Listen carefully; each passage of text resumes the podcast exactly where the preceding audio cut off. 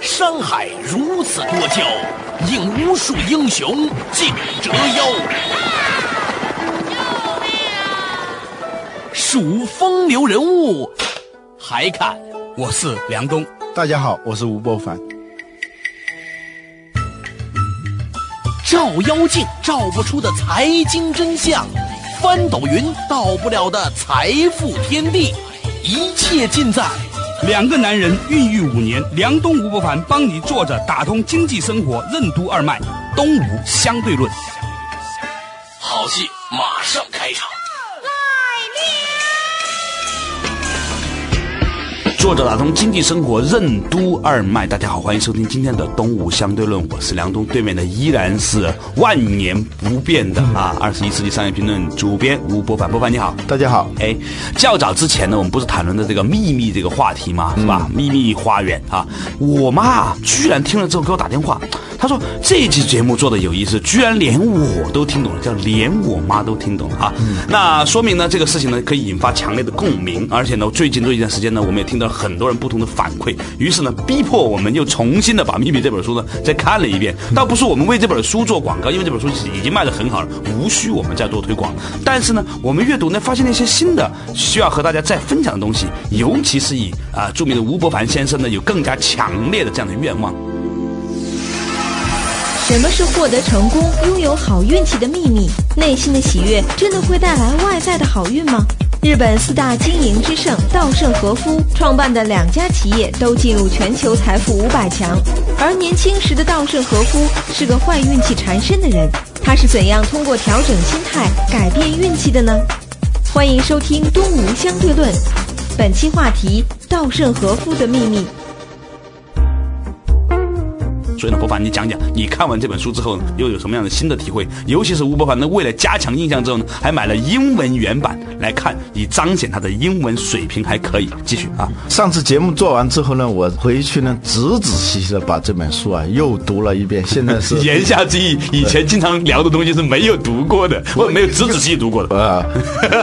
开玩笑，开玩笑。我知道伯凡刚刚看书一目十行，我继续往下吧。这个它是根据电影改编的这本书啊，是吗？它原来先有电影，后有书。这个纪录片还是什么啊？对对，一个半小时的纪录片，我看了，确实还是感觉不错的啊。呃，也还找到了这本书的英文的有声读物，我这算找全了啊。这句话的重点是英文的 MP 三，我听出来了。继续往下，中文的没有 啊。继续继续，我就感觉啊，他就确实是做的还是比较精致的，而且呢，能够在西方引起很大的反响。我们上次说的好像是四百万，最新的数字是六百万哦。这本书已经卖出去六百万，在中国我不知道这个数字啊。我们不是在为这本书做广告，老实说这本书译的很不好，中文版本译的很不好。但是呢，它确实是能够打动很多人，包括我试过。今天中午跟某位互联网公司的一个高管，嗯，谈到了这个书中的观点，我没讲到这个书，他说，哎，这是谁的观点啊？非常有意思。我就跟他，我是推荐让他去看看这个书。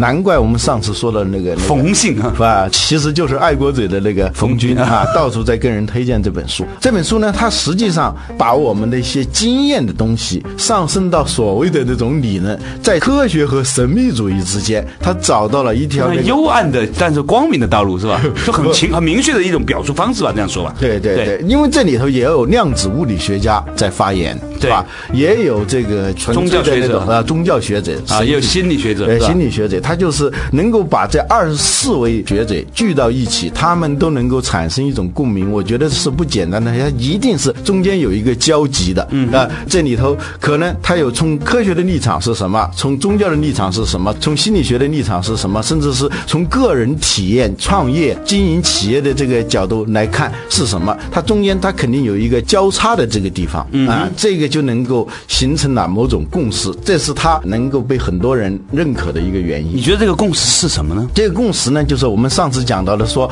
可以概括成。心想事成，但是它不是我们所通常理解的心想事成。我再总结一下它的主要的观点，因为有部分听众可能上期没有听啊，你讲讲啊。它实际上是说每一个人的都是一个能量量场，是一个能量、一个信息的一个发射塔，也是一个接收器接收接收塔，也是一个终端。对啊，这是就人跟宇宙之间，跟你不了解的一个世界之间，它会有一种能够超乎我们现在理性能够把握到的一种关联。对啊，他举了一个例子，说你有多少人知道电是什么回事儿？对但我也不知道。那个人说，但是不妨碍我用电来做饭，我用电来做各种各样的事情，对是吧？这个具体呢，他是怎么做的，我可能不知道，但是我能感觉到这样一种力量在里头。这不是一种纯粹的，是一种迷信的东西。心理学上它是有它的道理的。我们讲的上次讲的是好运气和坏运气，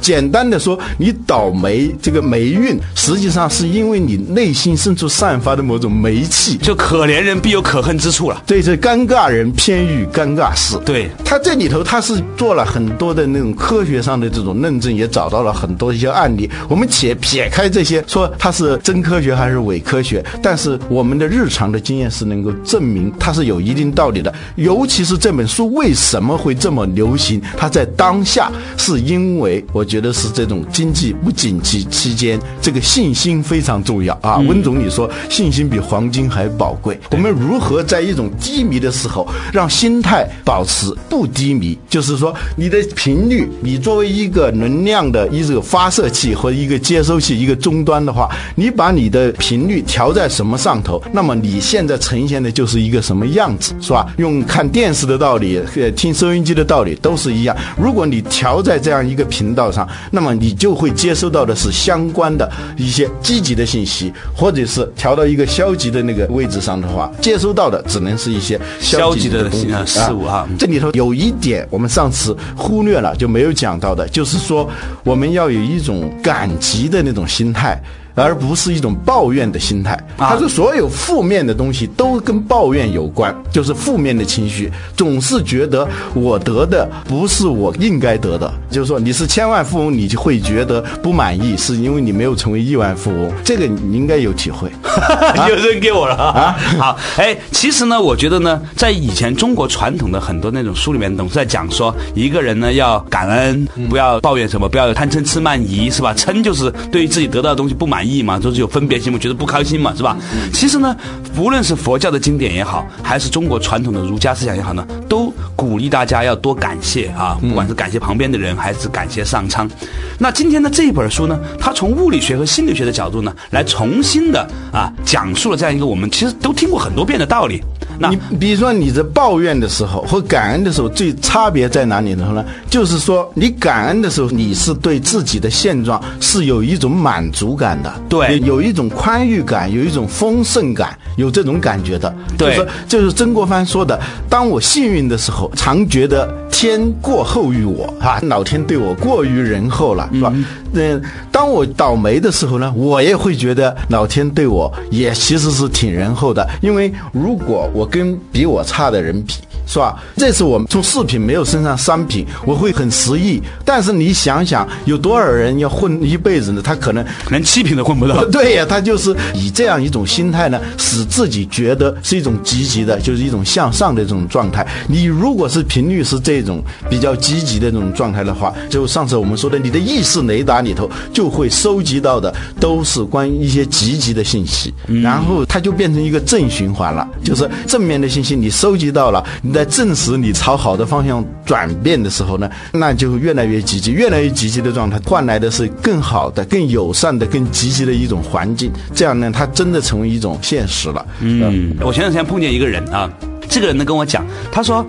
如果一个女孩子每天都是笑的话，她的确有更多的男孩子追求。嗯，跟她长得是不是特别漂亮没有直接关系啊原因是什么呢？因为是她让所有人旁边的人都觉得与这个人在一起的时候是喜乐的。嗯，所以呢，人家也愿意和他交往。你看，就连是一个简单的女孩子的笑容和她旁边的人都会发生这样的互动关系，更何况更大面积上更。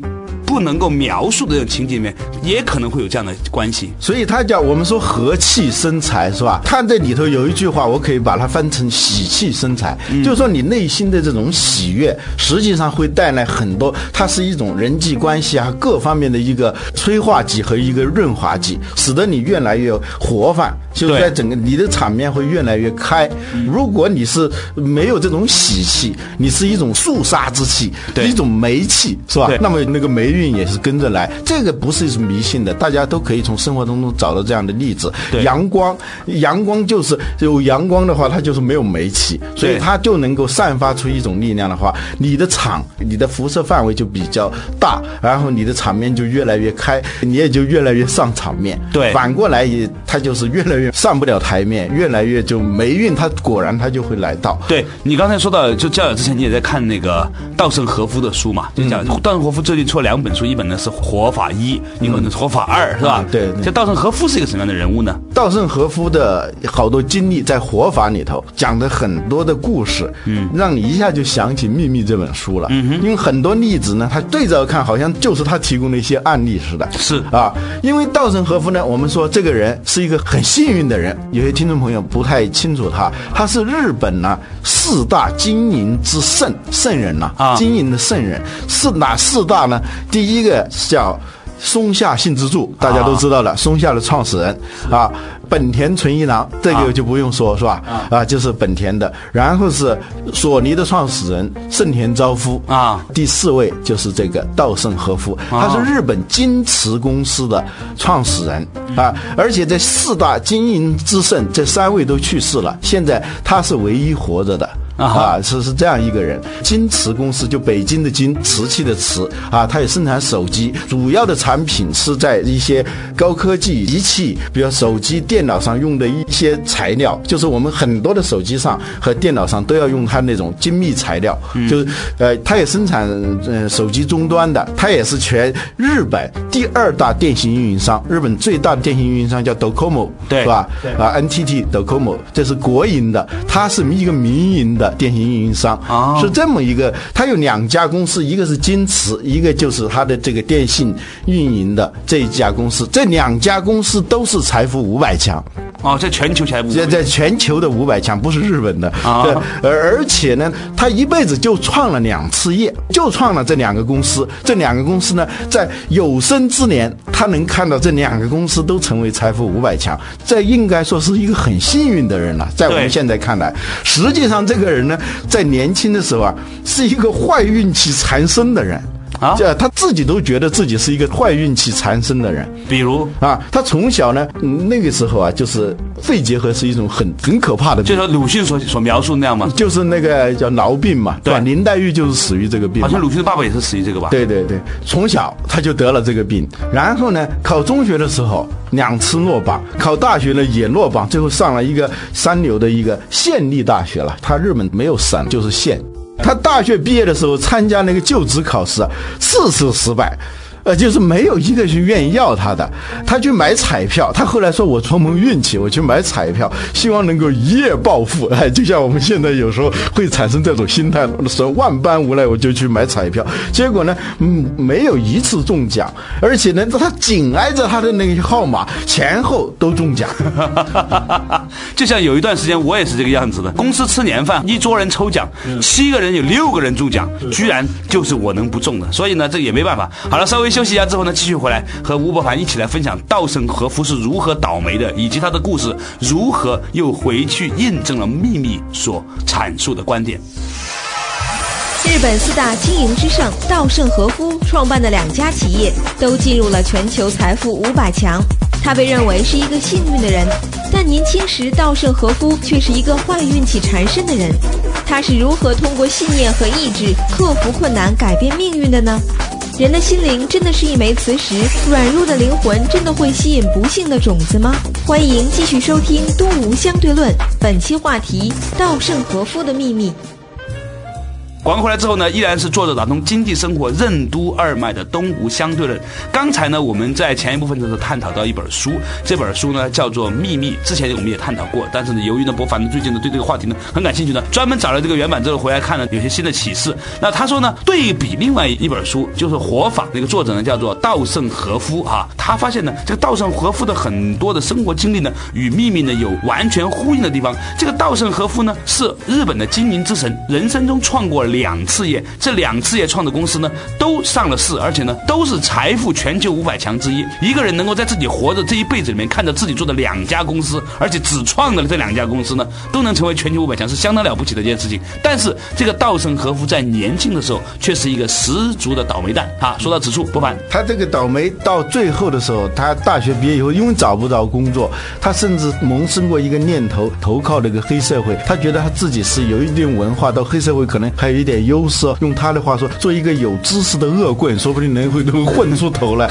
他在那个黑社会那个总堂的门前徘徊了几个小时，这样就就进去还是不进去？最后呢，还是没进去。后来回顾这一段历史的时候，他说：“当年我要是进去了，可能现在要不就是暴尸街头啊是吧？要不呢，在这个黑社会里头也混上个小头目当当。最好的状况也只能是这样一个情况。但是呢，后面他的命运一下子改变了，改变他的呢，就是一次反省，对自己生病的一次反省。嗯啊，刚才我们已经讲了，他年轻的时候得过肺结核，他是怎么得的呢？他的叔叔啊得了肺结核，他们家所有的人都去照顾他叔叔，不怕被传染。他呢是非常担心被传染的。每次经过他叔叔的房间的时候，他都要捂着鼻子的。但是别人都没有被传染，就他被传染了。说明什么呢？这就是那个秘密里头讲的，就是我们越是拒绝的东西，它越是缠着我们。原因是什么呢？因为我们拒绝它一些坏的东西的时候，我们往往对它想象就越真切，或者说你的频率是调在这样一个很低迷的状态的时候，而那些低迷的那些信息就一下都往你这儿发射，你就成为一个终端，成为一个载体，那个煤气全往你这儿发泄，你就倒霉了。对他是这样，他就得了这个病以后，在医院里头，他看到了一本书，他说，实际上人的心灵就是一个磁石，只有那些非常软弱的灵魂，他才会吸引那种不幸的种子，就会附到他身上来。当时他看到这个时候呢，他心里头就一下子就像触电一样的这种感觉，他觉得他这搞明白了，就是当你越是去害怕一个东西的时候，你往往招这个东西。这是他后来一直对他影响非常大的，就是用秘密的话说，不要去想那些不好的东西，你你要去想好的东西。嗯，对，就换台。啊当你他说你的情绪实际上是你的频率的一个显示器。当你的情绪在一个很低迷的，你自己都能感到嘛，你感觉到不爽不痛快，这个时候呢，你实际上表明你的频率已经指向了那些不好的那个状态上。对那然后你开始接收这些东西了。但是一个好处就是说，人是可以换频道的。可以自我调节台的，啊、对，不行就换台。呃，后来他就是只想到成功，而且想的特别特别的真切，就是让这个东西它身临其境让啊、这个身临其境是一种什么样的状态？这不是迷信，就是说阿波罗登月的时候，这些宇航员采取了一种训练的方式，让那个催眠的人，就有那个催眠师来给他们催眠。用这种心理去暗示他说你现在已经进入到太空了，然后呢，这个人自然而然他就按照在太空的那种状态当他暗示了之后呢，他的整个身体反应就有如进入太空一样。了。呃，对对，后来美国的那个奥委会开始向他们这些运动员推广推广这种方法，所以呢，他就是说，想象自己在干什么东西的话，不仅仅是说我想要怎么样，而是说我想象怎么样，而且想的越细，它的这个效果就越强。每一个人都是一块磁铁，它只吸引同类相吸。对，嗯，就是他们之间是有一种某种相似的东西的。就同气相求嘛。啊，对对。那么既然是磁石，你可以吸引坏的，你是因为你跟某种坏的东西有一种相通的东西。对那个频率是一个好的，它就会吸引好的东西，所以这成为他一生的一个很重要的一个稻盛和夫呃呃，稻盛和夫他一个很重要的转变就在这里头。他在刚刚创业的时候，他就去听那个松下幸之助的讲座。当时松下幸之助呢还没有成名，有一点点名气，是吧？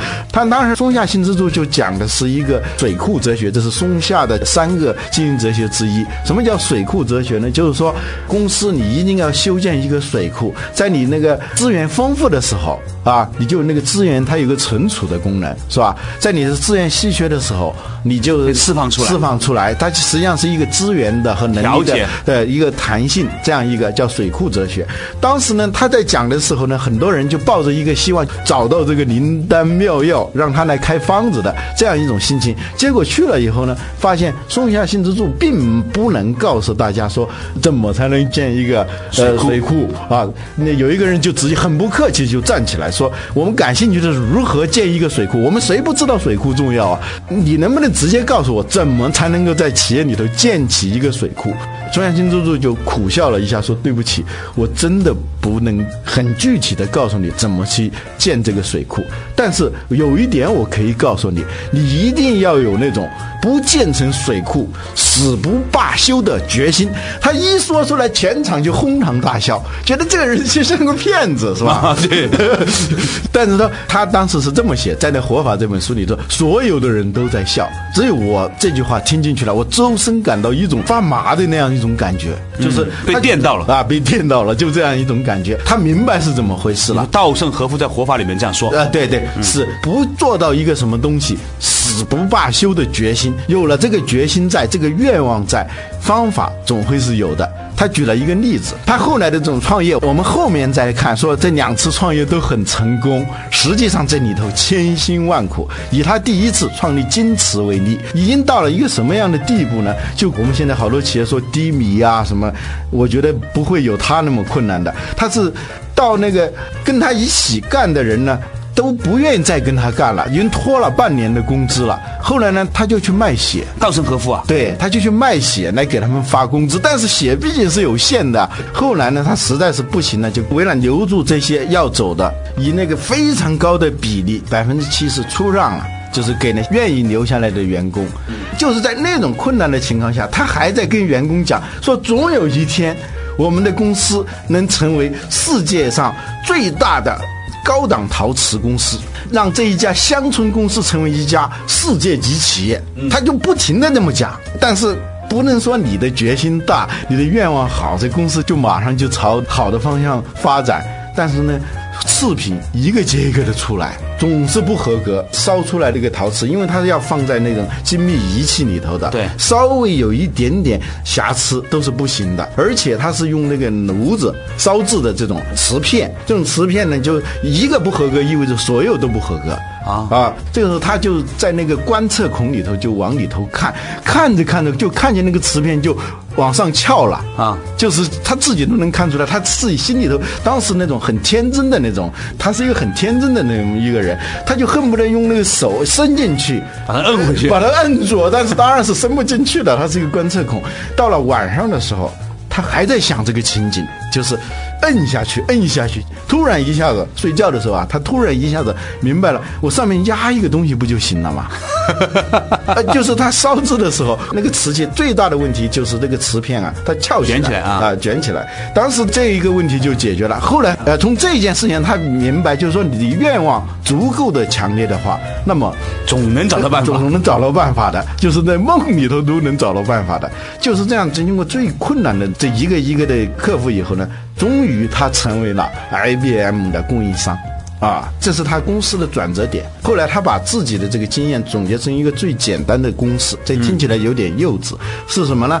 就叫思维方法乘以愿望乘以能力，最后是你成功的总量。首先，你思维方式要对，要不对的话，如果是个负数的话，那就很可怕，是吧？那个成绩越大，你就越小，就是破坏性的。这个思维方式是什么呢？就这一杯水，是吧？你可以说只剩下半杯水了，还可以说还有半杯我有半杯水，是吧？对啊是这种思维方式，就外物怎么去观察这个事物，这个思维方式很重要。第二个呢，就是愿望，愿望要足够的强烈。他说了，这个愿望相当于一个显影剂，就是说，如果这个愿望足够强烈的话，你看事情啊，你看到的只是。可能性。就你看不到不可能性。如果你的愿望在降低，那你就越来越看不到可能性，只看到的是不可能性。我们很多人之所以说不成功，首先是他的愿望并不强烈。当然也有能力啊，能力和方法，能能力和方法。我们可能觉得他这有点像忽悠人似的，但是他确实是深信不疑的。他讲的这个星象，他的原话是：当你遭到灾难的时候呢，我们的内心呢有一种吸引灾难的磁铁。生病呢是因为有一颗吸引疾病的念头啊。消极思考的内心呢就吸引了消极的现实，心里头的那个相决定了外在的那个相，但并不是马上就到的。它有一个过程的，那个时间差啊，这一个时间差，你这个时候呢，要不断的，就是说相信这个东西正在到来。他举了一个例子，是用的我们中国的经典，他爱读《荀子》，对，也爱读这个《菜根谭》，对，他引的是《菜根谭》里的一个例子，就是说尽德修行如草里冬瓜，什么意思？就是那个冬瓜，它长的时候，有在草丛里头，它周围有很多草。秋天的时候，就割草的时候，发现那儿还藏一个大冬瓜了啊，平时。你是看不到的啊。他说那个你接收的时候，有些时候啊，那那些东西你是你以为没有到来，实际上它存在那儿了。嗯，秘密里头他讲了三个步骤，一个呢是要问我要什么，我要什么东西。用德鲁克说的，你的目标要非常的明确，而且要具体，要视觉化啊，视觉化，而且要动感化。第二个阶段呢，就是相信，believe。就是在相相信这个东西，而且感觉到总是有一些东西在光临你，让你觉得哦，这个东西真的是正在来临。就像你在下载的时候，你肯定是看不到的嘛，它有一个过程的嘛，但你知道它在下载，是吧？你相信这个东西正在到来。第三个呢，就是接收，让你的这个能量场指向这个方向啊，指向这个，就是说，呃，虚怀若谷，让你的这个场这个平台足够大，来接收它，是这样一个状态。这里头他讲的呢，接收的状态，其实他用这样一个现象“草里冬瓜”来表示，就草堆里面的冬瓜，藏在草里头的，不仅仅是一个，可能好几个。你平时你看不到，你只能看到了一个冬瓜藤里头，可能你就摘了两三个，后来发现还藏好几个，而且是更大的。啊，就是说，别以为它没有效果，它有些东西它是最后才能显现的，有点像我们所说的那个圆，慢慢在修。在积累，关键时候会表现出来。对，因缘际会之下，最后就会呈现出来。嗯，对。呈现的时候，那只是你看到而已，但其实它这个过程已经暗中前生暗长，慢慢的、悄悄的在生长。你要你要相信这种东西。嗯。所以呢，他能够把一个矜持从无到有，度过最困难的时候，让它成为一家世界级的企业。后来的这一家电信运营公司呢，也是在八十年代，但是全日本最大的、唯一的一家国家范围内的这种电信运营。就是这个德科摩，然后他来成立的时候呢，也是遇到重重的阻碍，关键是好的资源都被这些德科摩占领了，然后呢，给他画的那个地盘呢，都是一些很边缘的，就是说你一根线搭过去，没有多少个用户。嗯，这个时候呢，就逼迫他，他说有时候吃亏就是占便宜，逼迫他去想，他是怎么想到无线通信是未来的方向呢？就是因为他分到了这些很边缘的这种地方的时候，他不可能就去架电线杆了啊。加电线杆，而这想到有没有一种方式能够覆盖范围非常广，不用架线的这样一种方式，然后他又去查咨询很多人，说别人就跟他讲了这个前景以后，他坚信二十年以后。无线通信是主流，所以他是比 Docomo 更早的进入了无线通信领域。所以这句话的重点就是什么呢？如果你有一个正向思维的这种习惯的时候，就算碰到逆境，你也能够在逆境当中发现机会。就是说，你觉得不如意的时候，你要朝它的正面的方向去想。也许呢，这是必会给我一个机会。就像我妈常常跟我说的，看问题，第一，永远要往后看；第二，永远要看它好的一面。当你建立了这两个。习惯之后，你的这一辈子啊，其实会获得很多意外的财富。感谢大家收听今天的东吴相对论，我们下一期再见。欢迎收听东吴相对论。